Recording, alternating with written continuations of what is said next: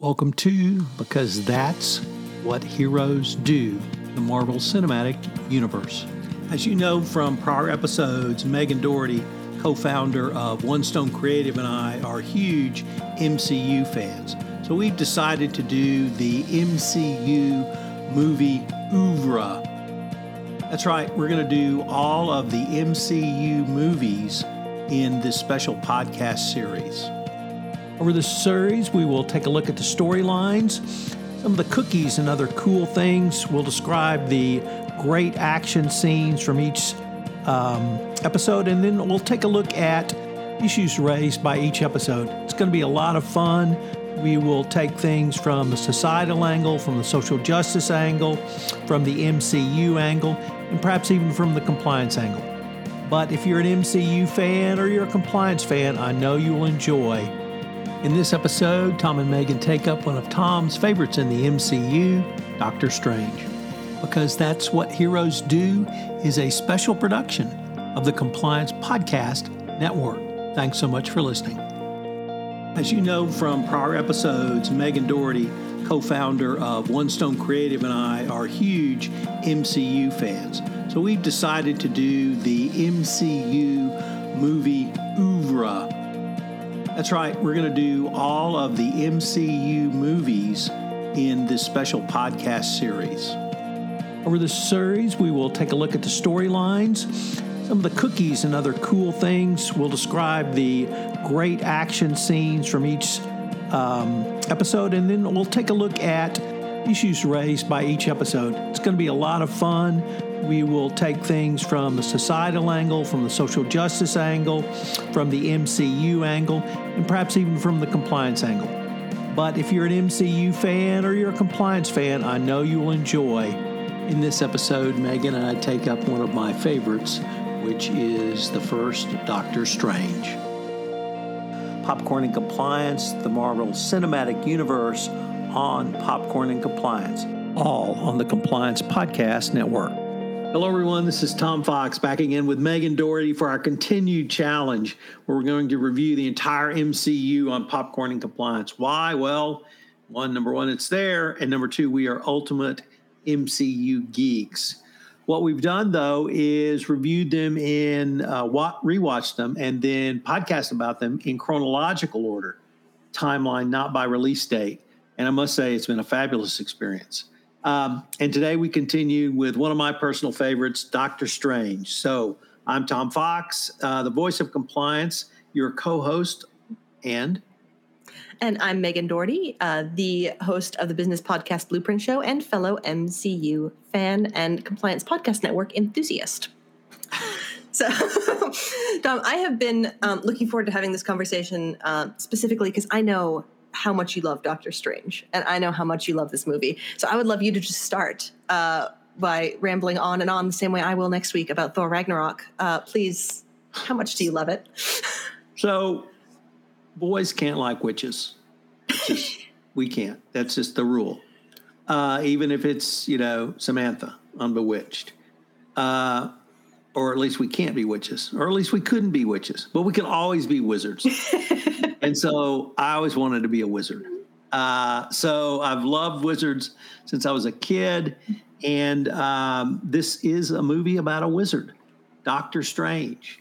And as much as it's about a wizard, Megan, the thing that I really love, it's a story of personal journey and personal growth. Mm-hmm. And certainly it's within the context of the superhero movie, so we have to acknowledge that. But if you step back and really look at it from Doctor Stephen Strange to um, the MCU character Doctor Strange, there's actually a lot of personal growth. In kind of the introductory scenes, he is a brilliant, and I have to emphasize, brilliant brain surgeon, but he's also a petulant child. And there is um, a scene after he's in a horrific accident and his hands are uh, basically irrevocably damaged and he can't uh, engage in surgery again, where he has one of the most petulant temper tantrums with a woman who loves him very much and who's put up with him. Um, and he tells her basically quit simpering around here, uh, trying to do good of with the broken boys, and you're just hanging around and get out of here. And not that I've ever said that to anyone, but uh, that's typically what you say when you're at your most petulant. And it was a very powerful scene. I thought it was a humiliating scene for um, the actress, uh, Dr. Palmer, and, and she responds with humiliation and, and leaves to her credit. Um, but he is literally uh, the master of the universe of medicine at the top of the world, and he takes a fall because he's not paying attention while he's driving his car, his Lamborghini too fast, um, and uh, becomes injured. And as he tries convention conventional medical um, remedies, uh, when all of your fingers are broken, nine point nine five can heal, and that other 0.5 can leave you with no ability to be a brain surgeon because of the fine nature of the work you have to do. So he cannot uh, perform as a brain surgeon, and he goes off to uh, the mythical kingdom of um, uh, Shambhala and uh, in search of a healing, master arts of healing um, called Master Hamir. And that's where he meets, uh, uh, he, he starts his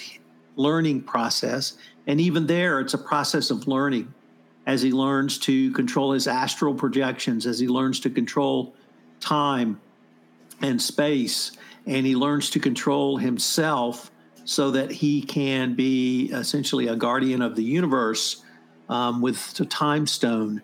Uh, and and that that whole journey really resonated with me. Plus, he's an extraordinarily cool wizard. Um, he uh, uh, he gets to do really cool things. He uh, studies uh, ancient texts, and he gets to um, take on some really magnificent bad guys in this movie. The special effects are literally mind bending. uh, think Inception kind of special effects, if you recall that movie or mm-hmm. a fan of that. So, um, and plus uh, Benedict Benedict Cumberbatch uh, I will. I don't know if this will resonate with you, but when he was in the Sherlock Holmes series, the, one of the characters um, uh, kisses him, and uh, they interviewed that actress, and she said, "You know, he's so good looking. Who wouldn't mind running their fingers through his hair for a kiss?" and that's how I've always thought of him, this studly giant. And uh, he is a yeah, he's a tall guy He's kind of uh, funny looking. Yeah, I mean, like in a nice way, but funny looking. very narrow face, and um, anyway, uh, so I always thought he was a really good looking guy, and wouldn't mind, you know, if I was a woman running my fingers through his hair as well. So um, he does have great hair, right? And he has great hair, great hair, great hair. So uh, it worked on a lot of ways. The special effects, as we've come to expect, were first rate. Uh, the sidekick uh, Wong was just as lovable as they can can be. The bad guy was great. We had a good guy who turned into maybe a bad guy at the end, Mordo. Um, the master was a fabulous character. Uh, so kind of all worked for me. I mean, it, it, was a fun movie. I, I liked a lot of the, same things uh, that you did. Um, it's like the, the original character, the pre superhero Doctor Strange it really struck me that um, his character was one of the two outcomes of being a gifted child. So either you're going to, you know, when, when everything's too easy for you when you're in elementary and high school, maybe in college, either you're going to become um, an anxious, nervous wreck, or you're going to become Doctor Strange. And so it's going to be one of the two. There's no in between. Uh, so that that happened to him. Um, but one thing that I thought was was kind of to his credit as a character, even when he was, um, you know, an arrogant master of the universe, a lord of creation, um, more than most of the other MCU characters, he took taking human life really hard. That really impacted him, and it really, I think, impacted the way he, you know, took on the the big bad at the end, Dormammu. Um, but a lot of the MCU heroes understand that there's going to be casualties of war, and he's just like, no, I took an oath, man. Like I may have been an arrogant jerk, but saving and improving human life mattered to me. And I think that was consistent through his character from the beginning to the end. So I, I kind of liked that about him. Um, and that, you know, it was a really big deal. He was going to make sure that the, the humans and the people were okay. Uh, so I like that about him. And I thought the imagery of his hands was really interesting. Uh, you know, all the close-ups on them at, at, the beginning of the surgery, of the washing, how everything was going. And then as soon as he goes into that mirror dimension, and how cool was the mirror dimension for the first time, his fingertips expanding into more hands, and it was all really hand-related imagery, which, which I thought was super cool. So the the doctor part, the physician part, the Hippocratic oath, um, that is in. I can't think of how long ago I first saw that, but the one that sticks in my mind is from the TV show MASH, mm-hmm. where uh, Dr. Hunnicutt said the same thing. I took an oath. Yeah. I took an oath to do no damage and do no harm. And that really seems to matter to doctors. I'm not a doctor, so yeah. I can't speculate, but they take an oath, and that oath uh, really means something to them. So I thought that was interesting that he that he brought the oath in. This is, in many ways, the most um, psychedelic of the MCU movies. Uh, until um, as we're recording this, um, Doctor Strange Two has come out, which I haven't seen yet. Me neither. Um, and uh, no spoilers, get, please. bring the multiverse um, fully explored in that, or at least uh, more greatly explored. But we start to explore that in this movie, and it's a it's a theme we're going to see, I think, throughout the next kind of iteration of the MCU. Uh, but we had some great Pink Floyd music uh, in the movie. So what gets more psychedelic than uh, Pink Floyd? The um, penultimate fight scene uh, at climax of the movie is a huge fight at the um, temple in Hong Kong, mm-hmm. and um, but I was really intrigued and really enjoyed the way they did it, Megan, which was they they showed the destruction of the temple, and then we moved backwards in time. So and that obviously was part of the, the time jumping and the time stone. But I also thought, also thought that was a really effective way uh, to tell a story, uh, mm-hmm. basically going backwards visually. Well, I think uh, on the, the visual theme, um, I, I always like how Marvel treats magic uh, and they try to explain it and they have a logically consistent magic system within the MCU. Um, but just the way they displayed the magic with the, the, the kind of the floating glowing icons, uh, you know, that could make these almost um, runes uh, that would create the spell, and then also you know create these these ephemeral weapons. Uh, so visually, I, I, loved how they did that, and I, I always like watching in all of the other uh, iterations where Doctor Strange appears that sort of hand based shield magic. Was just so fun to watch. So I misspoke a little bit earlier. I called the temple that he goes to in the uh, Himalayan country as Shambhala. It was uh, Kamar-Taj. Ah. I'm going to get to Shambhala in a minute when we get to some of the Easter eggs. In fact, why don't we just maybe go to the Easter eggs? Uh, because they had some delicious ones in here, uh, starting with Dr. Palmer who, as the movie has started, has uh, broken up with Stephen, uh, and then uh, he tries to uh, get her back, you know, at least for one night, being a good guy uh, that he is, and that she says no, that violates her rules about dating coworkers, and he says, oh, the strange rules, and I, I, thought that was pretty funny. Um, there's a reference, the Shambhala reference was almost comedic because when he gets to Kamar-Taj, uh, uh, the person who takes him to his room says, "We're not savages. Here's the Wi-Fi password, and it's Shambhala." Now, it, it is meant, that my mantra? it, that was great. It meant something in the Marvel Cinematic Universe, but um, it meant something different to me because um, Three Dog Night had a song in the early 70s called On the Road to Shambhala. So, ah. which was part of your, you know, quest to go to Tibet. And so that's what I thought the original reference to. Turns out it wasn't quite it, but still pretty cool for me. The um, other thing was, of course, we had a great Stan Lee uh, mm-hmm. cameo. We had the um, Infinity Stone make another appearance. This is the Time Stone. So, because we are seeing this in uh, chronological order, this time around, I understand the purpose of the time stones and where they all fit in. So it made a lot more sense. And uh, should we? Should you just tell us about when when he appears? Thor appears. it's not an Easter egg. It's a thrill Thor. We're going to take a quick word from our sponsor, and we'll be right back with more.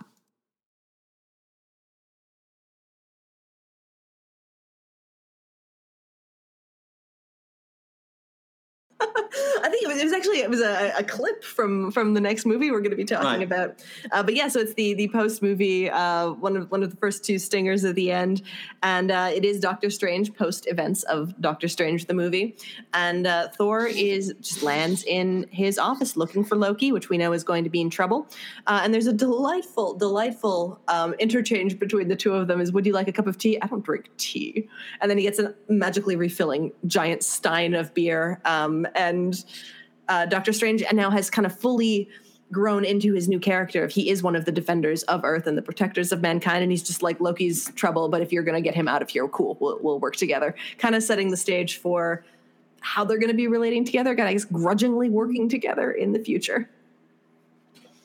One other thing I really liked was it. It wasn't a sidekick. I'm not sure you can call it that, but it was the cape. The cape. And, it's kind of a sidekick and it was a magical cape, of course. Mm-hmm. Um, but the thing about it was, he didn't pick the cape; the cape picked him, and that's uh, something we've seen in other movies. Mm-hmm. Um, where uh, the magical creature, the magical weapon, um, the hammer, uh, any of those, they pick one who is worthy. Mm-hmm. And um, so I really liked the cape and the Cape does some really cool things. But the Cape picked him, and whether it was because the Cape thought he was worthy, whether he would be worthy, it's not really clear. But I always like it when the the magical instrumentality picks the person it wants to use as the vessel for its use. I, I like that trope too. I mean, it, it, comes up so often in in fantasy and in literature. I mean, the Sword and the Stone uh, the whole Harry Potter franchise. It's it's a wonderful trip, and I think it, it also comes. It's a, a, fun idea, and especially well displayed in this episode is. Um, you can kind of be a jerk, but still have this ability. Uh, you know, the ability is going to come to who it comes, and worthiness talent you kind of you're born with or not worthiness you develop over time uh, and i really like kind of the recurring montage and the recurring idea of all the study and the dedication and the diligent effort required um, treating magic um, and the acquisition of it as this skill that you can work hard to acquire. I thought was was really really well done. Um, yeah, I thought it was it, the magic in the MCU is just great. Uh, it, it is always a joy to watch. Um, just like, and this is my favorite cookie from from the whole thing. I'd like to share. Benedict Cumberbatch, Doctor Strange, did the motion caption for Dormammu, the big bad at the end. It was him the whole time. I thought that was just a fun uh, uh, mirror dimension. Right. Uh, so I really enjoyed this movie. I enjoyed it. I loved uh, Dr. Palmer. She was a great character. I loved it when he appeared uh, in her hospital and got her to do surgery while he was commenting to her from his great. astral projection. Um, uh, that was great. And then, even as part of the evolution that he had throughout the movie at the end of the movie uh, or near the end he has to cede control of the operation to another doctor who he had belittled earlier in the movie mm-hmm. and uh, it showed that you know he realized his limitations physically in the physical world because of the way his hands had been injured so um, uh, i really enjoy movies about personal growth I generally detest movies about teenage boys who don't ever grow up, but he grew up. So, uh, so there was. I think I, have mentioned before, not like dude at great expense of time and effort and property damage and human life discovers other people have feelings is not like the most fun trope. Iron Man did it a little bit, uh, but I think you're like Dr. Stephen Strange, he earned it. He also studied for years, and you know he ultimately saved the world. So okay, we'll we'll give it a pass. So uh, I don't think it would be breaking too uh, many um, rules to say he plays a big role in the uh, Endgame and Infinity Wars. So we get to see Doctor Strange again, and I'm looking forward to that. So I hope you will join us for our next episode of Popcorn and Compliance, the MCU series. And please join us next time as we talk about, I think what's probably my favorite, uh, my personal favorite, Thor Ragnarok. This is Tom Fox again. Thank you so much for listening to this episode of Because That's What Heroes Do. As Megan said, our next episode we were going to take up. Next week, we take up one of Megan's personal favorites, Thor Ragnarok. I'd also like to tell you about a special podcast series that has premiered on the Compliance Podcast Network, The Corruption Files. In The Corruption Files, I'm joined by Hughes Hubbard partner Mike DeBernardis, and we take a deep dive into some of the most interesting FCPA and international anti corruption enforcement actions over the past 15 years, which have really created the modern era of FCPA and anti corruption enforcement. Check out the Corruption Files on the Compliance Podcast Network, Megaphone, iTunes, Spotify, or wherever you listen to great podcasts. Because That's What Heroes Do is a production of the Compliance Podcast Network.